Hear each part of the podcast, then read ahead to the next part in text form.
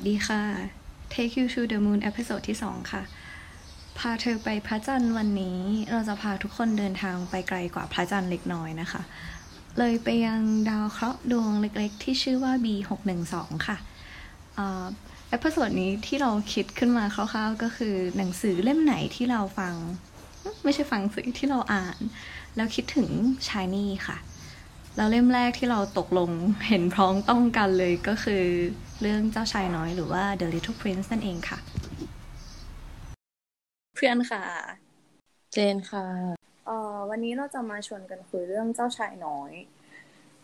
แล้วคราวนี้เราก็จะเริ่มจาก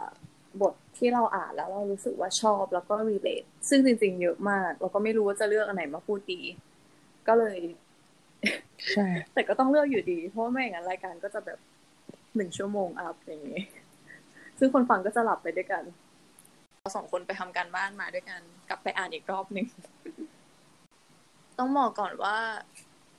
คือเพิ่งผ่านสิบสองปีชายนี่ไป แล้วคราวนี้ตอนที่เราคิดเรื่องว่าเราจะพูดกันเรื่องเจ้าชายน้อย เราก็เลยไปหยิบเจ้าชายน้อยเล่มแรกที่เราซื้อมา แล้วเราก็เลยเจอว่าเราอะเขียนวันที่เอาไว้ด้วย ว่าเราซื้อมาวันไหน ก็กลายเป็นว่าเจ้าชายน้อยเล่มนี้อยู่กับเรามาตั้งแต่ปี 2010 ค่ะ ซึ่งตอนนี้ 2020 ก็คือ เราอยู่กับเจ้าชายน้อยมา 10 ปีแล้ว แล้วก็เราอะเป็นคนที่อ่านกลับมาอ่านเจ้าชายน้อยซ้ำๆทุกปีเลยตั้งแต่เริ่มรู้จักกันมา ก็เลยมีความผูกพันตลอดแล้วเราก็รู้สึกว่าพออ่านแล้ว เราก็ได้อะไรกลับไปแต่ละครั้งอะไม่เหมือนกันจากการอ่านเจ้าชายน้อยแต่ละครั้ง ใช่ เราเริ่มก่อนไหมเดี๋ยวเราเริ่มก่อนก็ได้ อืม ได้ ไม่เป็นได้ไรค่ะนะพี่เจนไม่เป็นไรนะเราชีเราพูดแบบเป็นกันเอง ของเราเลือกเป็นบทที่หกบทที่หกเจ้าชายน้อยจะพูดถึงเรื่องอาตอนพระอาทิตย์ตกดิน เจ้าชายน้อยถามขึ้นมาว่า เอ่อไปดูพระอาทิตย์ตกกันเถอะ คุณนักบินก็เลยพูดขึ้นมาว่า อืม เดี๋ยวแต่ว่าไปดูได้แต่ว่าต้องรอก่อนนะ เจ้าชายน้อยก็เลยงงว่าอืจะต้องรออะไร แล้วก็สักพักก็เลยนึกออกขึ้นมาว่าอ่าเพราะว่าบนดาวดวงเล็กของเจ้าชายน้อย เพียงแค่เลื่อนเก้าอี้ไปสองสามเก้าก็จะสามารถชมอาทิตย์อัสดงได้ตามประสงค์ทุกครั้งไป ในวันหนึ่งหนึ่งฉันเห็นดวงอาทิตย์ตกตั้งสี่สิบสามครั้ง เจ้าชายน้อยพูด แล้วอีกสักครู่หนึ่งเขาก็กล่าวเสริมว่า เธอรู้ไหม ในยามแสนเศร้า คนเราชอบดูอาทิตย์อัสดง นักบินก็เลยตอบกลับมาว่า ในวันที่เธอดูอาทิตย์อัสดงถึง 43 ครั้ง เธอคงจะเศร้ามากสินะ แต่เจ้าชายนอยไม่ได้ตอบแต่อย่างใดโหบทนี้ บทนี้เราว่า เราชอบเพราะว่าการการเปรียบเทียบความเศร้ากับการดูพระอาทิตย์ตกอย่างเงี้ยค่ะ เราเรารู้สึกมัน มันค่อนข้างรีเลทไม่รู้สิไม่รู้ว่าทำไมถึงชอบ แต่อ่านกี่ครั้งก็จะก็จะรู้สึกทัชทัดใจกับบทนี้ทุกครั้ง เรารู้สึกเหมือน การที่เราได้ใช้เวลามองดูพระอาทิตย์ตกดิน เพราะเราก็เป็นคนหนึ่งที่ชอบดูพระอาทิตย์ตกดินมาก ๆ เวลาไปปีนเขาอย่างเงี้ยค่ะ ก็จะแบบไปดูไปอยู่ในจุดที่เห็นพระอาทิตย์ตกดินได้ทุกครั้งตลอดเลย คือขึ้นเขาเพื่อไปดูพระอาทิตย์ตกดิน ไม่ค่อยตื่นทันไปดูพระอาทิตย์ขึ้น ก็ก็จะแบบเลือกดูพระอาทิตย์ตกมากกว่าเนี่ยเรารู้สึกว่าในช่วงเวลาในโมเมนต์นั้นที่เรากำลังรอดูพระอาทิตย์ตกดินอย่างเงี้ย มันทำให้เราถึงแม้จะเป็นช่วงเวลาสั้น ๆ เพียงแค่ไม่นานพระอาทิตย์ก็ตกดินแบบ จมหายลงไปในทิวเขาแล้วแบบเนี้ยเรารู้สึกว่าช่วงเวลานั้น มันเป็นช่วงเวลาที่มีค่าเหมือนเป็นโกลเด้นไทม์ที่ทำให้เราได้รู้จักตัวเองมากขึ้น ได้คุยกับตัวเองมากขึ้น แล้วก็ได้คุยกับคนอื่นมากขึ้นด้วยในแบบคนรอบข้างอะไรเงี้ย ได้มีเวลาชื่นชมธรรมชาติไปด้วยกัน เราก็เลยรู้สึกชอบช่วงพระอาทิตย์ตกดิน แล้วการที่เขารีเลทความเศร้ากับ การนั่งดูพระอาทิตย์ตกดินเราก็ค่อนข้างเห็นด้วยอยู่เหมือนกัน เพราะว่าจริง ๆตอนช่วงเดือนธันวาปี2017เราช่วงวันคริสต์มาสอะค่ะ ไม่ไม่กี่วัน หลังจากเหตุการณ์นั้นเรา เราเหมือนเศร้ามากๆ แล้วเราก็ไม่อยากรับรู้อะไรแล้ว เราก็เลยไปขึ้นเขาในช่วงวันคริสต์มาสเลย เราไปปีนเขาแบบปีนขึ้นยอดประมาณสองพันกว่าเมตรอ่อออกห่างจากระดับน้ำทะเล แล้วเรารู้สึกว่า ตอนที่เรามองพระอาทิตตกดินเหมือนเรากำลังสื่อสารกับใครสักคนอยู่ เรารู้สึกว่า เราได้รับการปลอบโยนแล้วก็เศร้าไปด้วยกัน แล้วก็ คิดถึงมาก ๆ เลย อืม เราก็เลย หลังจากผ่านเหตุการณ์นั้นมาได้เราก็เลยรู้สึกว่า เรา relate กับบทนี้มากที่สุดแล้วของเจ้าชายน้อยอืม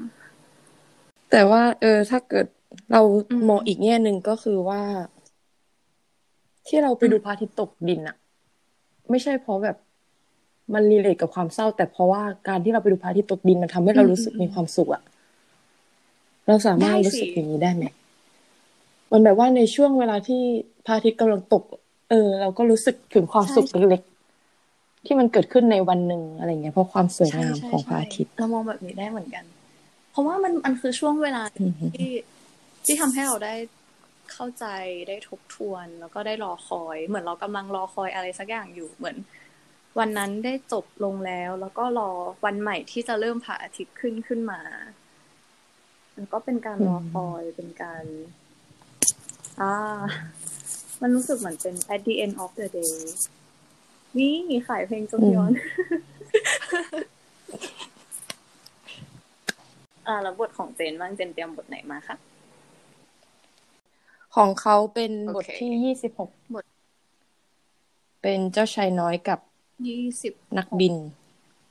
ได้เลย นี่เรามาเปิดหนังสือไปพร้อม ๆ กันทีละหน้าเลยนะเนี่ย โอเคยี่สิบหกมันเป็นบทที่พูดเกี่ยวกับดวงดาวดอกไม้เป็นคล้ายๆในความรู้สึกเขามันเป็นคล้าย ๆ บทสรุปของเรื่องราวที่ผ่านมาที่เจ้าชายน้อยไปเจอแล้วเจ้าชายน้อยก็ได้มาพูดกับคุณนักบินเนาะเจ้าชายน้อยได้พูดกับคุณนักบินว่า ดาวของผมก็เป็นหนึ่งในดวงดาวมากมายหลายล้านดวงของคุณ แล้วคุณก็จะรักที่ได้แหงนมองดวงดาว ทุกดวงที่อยู่บนท้องฟ้า เพราะว่ามันจะเป็นเพื่อนของคุณ อืม แล้วก็คนเราอะ จะให้คุณค่ากับดวงดาวไม่เหมือนกัน คือตามที่เขาตีความก็คือ ดวงดาวก็อาจจะเปรียบเสมือนเพื่อนหรือว่าใครสักคนในชีวิตของเราอะที่เราได้สร้างความผูกพัน ได้ใช้เวลาร่วมกัน ได้มีช่วง ชีวิตอะไรที่อยู่ใช้ร่วมกันอะคือถ้าเกิดเป็นคนที่เราสร้างความผูกพันด้วยแล้ว เราก็จะให้ความสำคัญกับคนคนนั้น แต่ถ้าเกิดเป็นคนที่เราแบบไม่ได้รู้จักหรือไม่ได้มีความผูกพันด้วย เขาก็จะไม่ได้มีผลอะไรต่อชีวิตเราอะอืม แล้วก็ถ้าเกิดเรา เปรียบคนคนนั้นเป็นเหมือนดวงดาวของเราอะคนคนหนึงก็ไม่จำเป็นต้องมีดาวแค่ดวงเดียวใช่ไหม คือเราสามารถมีดาวได้อืมอืมหลายล้านดวงเลยอะอ่าแล้วทุกครั้งที่เรามองดวงดาว เราก็จะรู้สึกถึงความทรงจำหรือว่าความรู้สึกที่มีร่วมกับดวงดาวดวงนั้น เออถ้าเกิดเป็นความสุขเราก็จะรู้สึกยิ้มได้หัวเราะได้ เหมือน เหมือนเราได้เออได้เซ็ตประมาณโกเนี้ยไปแล้ว เพแบบราะว่า เวลาทุกๆ ครั้งที่เราแหงนหน้ามองขึ้นไปบนฟ้าถึงต่อให้จะมีดวงดาว นับล้านดวง แต่ว่า หนึ่งในดวงดาวเหล่านั้นน่ะอืมเขามีคนสำคัญของเราอยู่ใช่เขาก็มันจะมีดวงดาวที่ใช่เป็นจะมีดดวงวงดาวของเรา เราจะรู้เสมอว่าดวงดาวไหนใช่คือดวงดาวของเราแล้วก็เมื่อในเมื่อเรารู้ว่าในบรรดา ดวงดาวทั้งหลายล้านดวง มีคนสำคัญของเราอยู่ตรงนั้น เราก็อาจจะทั้งยิ้มทั้งหัวเราะไปกับดวงดาวนั้นก็ได้ เหมือนเราได้ผูกสัมพันธ์เอาไว้แล้ว เหมือนเราได้ถูกทำให้เชื่องไว้แล้ว ใช่คือใช่ มัน มันคือการสร้างความผูกพันอะเพราะว่ากว่าความผูกพันมันจะก่อตัวเกิดขึ้นมาได้ เราก็ต้องใช้เวลา เราต้องให้ความสำคัญ เราต้องให้การดูแล แล้วก็ร่วมประสบการณ์ต่าง ๆ มาด้วยกัน มันถึงจะมีความผูกพันออืมมันทำให้เรานึกถึงตอนที่เจ้าชายน้อยคุยกับสุนัขจิ้งจอกเนาะ ที่สุนัขจิ้งจอกอืมพยายามพูดอธิบายให้เจ้าชายน้อยฟังถึงเรื่องของการสร้างความสัมพันธ์แบบเนี้ยเราใช่รู้สึกว่ามันจริงมาก ๆ เลยอะที่เจ้าเออสุนัขจิ้งจอกพูดขึ้นมาว่าสำหรับฉันเธอเป็นเพียงเด็กผู้ชายเล็ก ๆ คนหนึ่งซึ่งเหมือนเหมือนกับเด็กชายคนอื่น ๆ อีกแสนคน ฉันไม่ต้องการเธอ และเธอก็ไม่ต้องการฉันเช่นเดียวกัน ฉันก็เป็นเพียงสุนัขจิ้งจอกธรรมดาธรรมดาตัวหนึ่ง เหมือนสุนัขจิ้งจอกตัวอื่นๆ อีกแสนตัว แต่ถ้าว่าเมื่อใดที่เธอคุ้นเคยและใกล้ชิดกับฉัน เมื่อนั้นเราต่างหากที่เราจะต้องการซึ่งกันและกัน เธอจะเป็นเด็กคนเดียวในโลกสำหรับฉัน และฉันก็จะเป็นสุนัขจิ้งจอกตัวเดียวในโลกสำหรับเธอด้วย เราอ่านแล้วเรารู้สึกว่า อืม มันคือเรื่องจริงอะอืมใช่ก็เหมือนกับ มันก็คือการใช่อธิบายความสัมพันธ์ ความผูกพันความผูกในเมื่อพันเราถูกทำให้เชื่องแล้วอืมเราใช่ในเมื่อเรามีความผูกพันแล้ว เขาก็คือคนสำคัญของเรา เราจะให้ความตลสัมอดพันธ์ไปกับเขา เมื่อเราเห็นอะไรเราก็จะนึกถึงอืมเขาอย่างนี้อยู่เรื่อยอืม อืมๆอย่าง เจนเห็นอะไรเรานึกถึงชายนี้บ้าง ในเล่มนี้ ก็คงเป็นอืมดวงดาวแหละ คือเราบางทีเราก็ไม่ได้รู้ว่าอ๋อเรามองไม่เห็นมันอะอืมดวงดาวอืมอืมอย่างตอนเช้าอย่างนี้ใช่ปะก็เออก็ไม่ได้มองเห็นแต่เราก็รู้อยู่ตลอดว่าอืมมันก็อยู่บนท้องฟ้านะในตอนเย็นเราก็อาจจะค่อยมองเห็นมันอืมอืม แต่เราในใจเราอะคือรู้อยู่ตลอดว่าเออมันก็อยู่บนท้องฟ้าสิ่งอยู่ที่ในเราที่ไม่ของมันเห็นไม่ได้หมายความว่ามันไม่มีอยู่จริงเนาะอืมใช่ ก็เหมือนกับชายนี่ที่เราไม่เคยเจอหน้าแต่ว่าอะเคยเคยเคยแต่ว่า แต่ว่าเราไม่ได้อยู่กับเขาตลอดอะไรเงี้ยทำโซนคนละทำโซนคนละเวลาอะไรเงี้ยแต่ว่าเราก็รู้ว่า เออ เขามีอยู่จริงแล้วก็ได้รับแรงบันดาลใจจากเขาโดยที่ เขาไม่จำเป็นจะต้องมาอยู่ตรงหน้าเราเลยอืมอืมอุ้ยต้องขอบคุณเขาเรียกว่าอะไรอะเทคโนโลยีในสมัยนี้ ที่ทำให้เรารู้สึก ใช่เออที่ทำให้รู้สึกใกล้รู้สึกใกล้อย่างการถูกทำให้เชื่องอย่างเงี้ย ก็จะนึกถึงแบบ การมีบับเบิ้ลของแทมินถูกต้องไม่ใช่ก็คือตอนที่สุนัขจิ้งจอกอธิบายให้เจ้าชายน้อยฟังอะว่าแบบ เธอจะต้องมาตรงเวลานะแล้วแบบอือืมมอุ้ยชอบตอนนี้มากอ่าเพื่อนอ่านสิหน้าไหนนะนี่ปะนี่ปะโอเค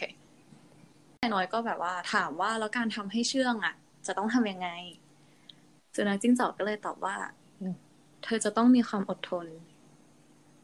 เธอจะต้องนั่งห่างจากฉันหน่อยในตอนแรก อย่างนั้นแหละ นั่งบนหญ้า ฉันจะชายตามองดูเธอ จากนั้นเธอก็อย่าพูดอะไรเลยนะ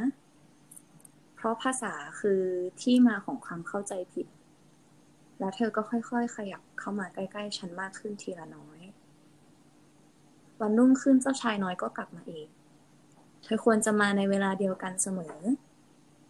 สุนัขจิ้งจอกกล่าว เป็นต้นว่าถ้าเธอเคยมาตอนบ่ายสี่โมง สักบ่ายสามโมง ฉันก็จะเริ่มเป็นสุขแล้ว ยิ่งเวลาล่วงไป ฉันยิ่งจะมีความสุขมากขึ้น พอสี่โมงฉันก็จะรู้สึกตื่นเต้น และกระวนกระวาย ฉันจะรู้จักคุณค่าของความสุข แต่ถ้าเธอมาไม่เป็นเวลา ฉันจะไม่มีวันรู้ว่าเมื่อไหร่ฉันควรจะเตรียมใจไว้ พิธีรีตองก็เป็นเรื่องจำเป็นเช่นกัน อ๋อวันนี้เอแหอละเนี่ย ก็คือแทมินชอะอบทำให้เราเชื่องแล้วด้วยบับเบิลของแทมินคือคือจะต้องแบบเหมือนกับว่าตอนแรกเราไม่ได้คาดหวังอะไรเลย เราไม่ได้คาดหวังการมีอยู่ ไม่ได้คาดหวังให้แทมินออน SNS อะไรทั้งนั้นอืมแต่ว่าพอแทมินเริ่มส่งมาแบบสามเวลาอย่างเงี้ย เรารออะเรารอนะเออแต่ละวันแต่ละวันกยป็เรารอ เราถูกทำให้เชื่องด้วยแทมินไปแล้ว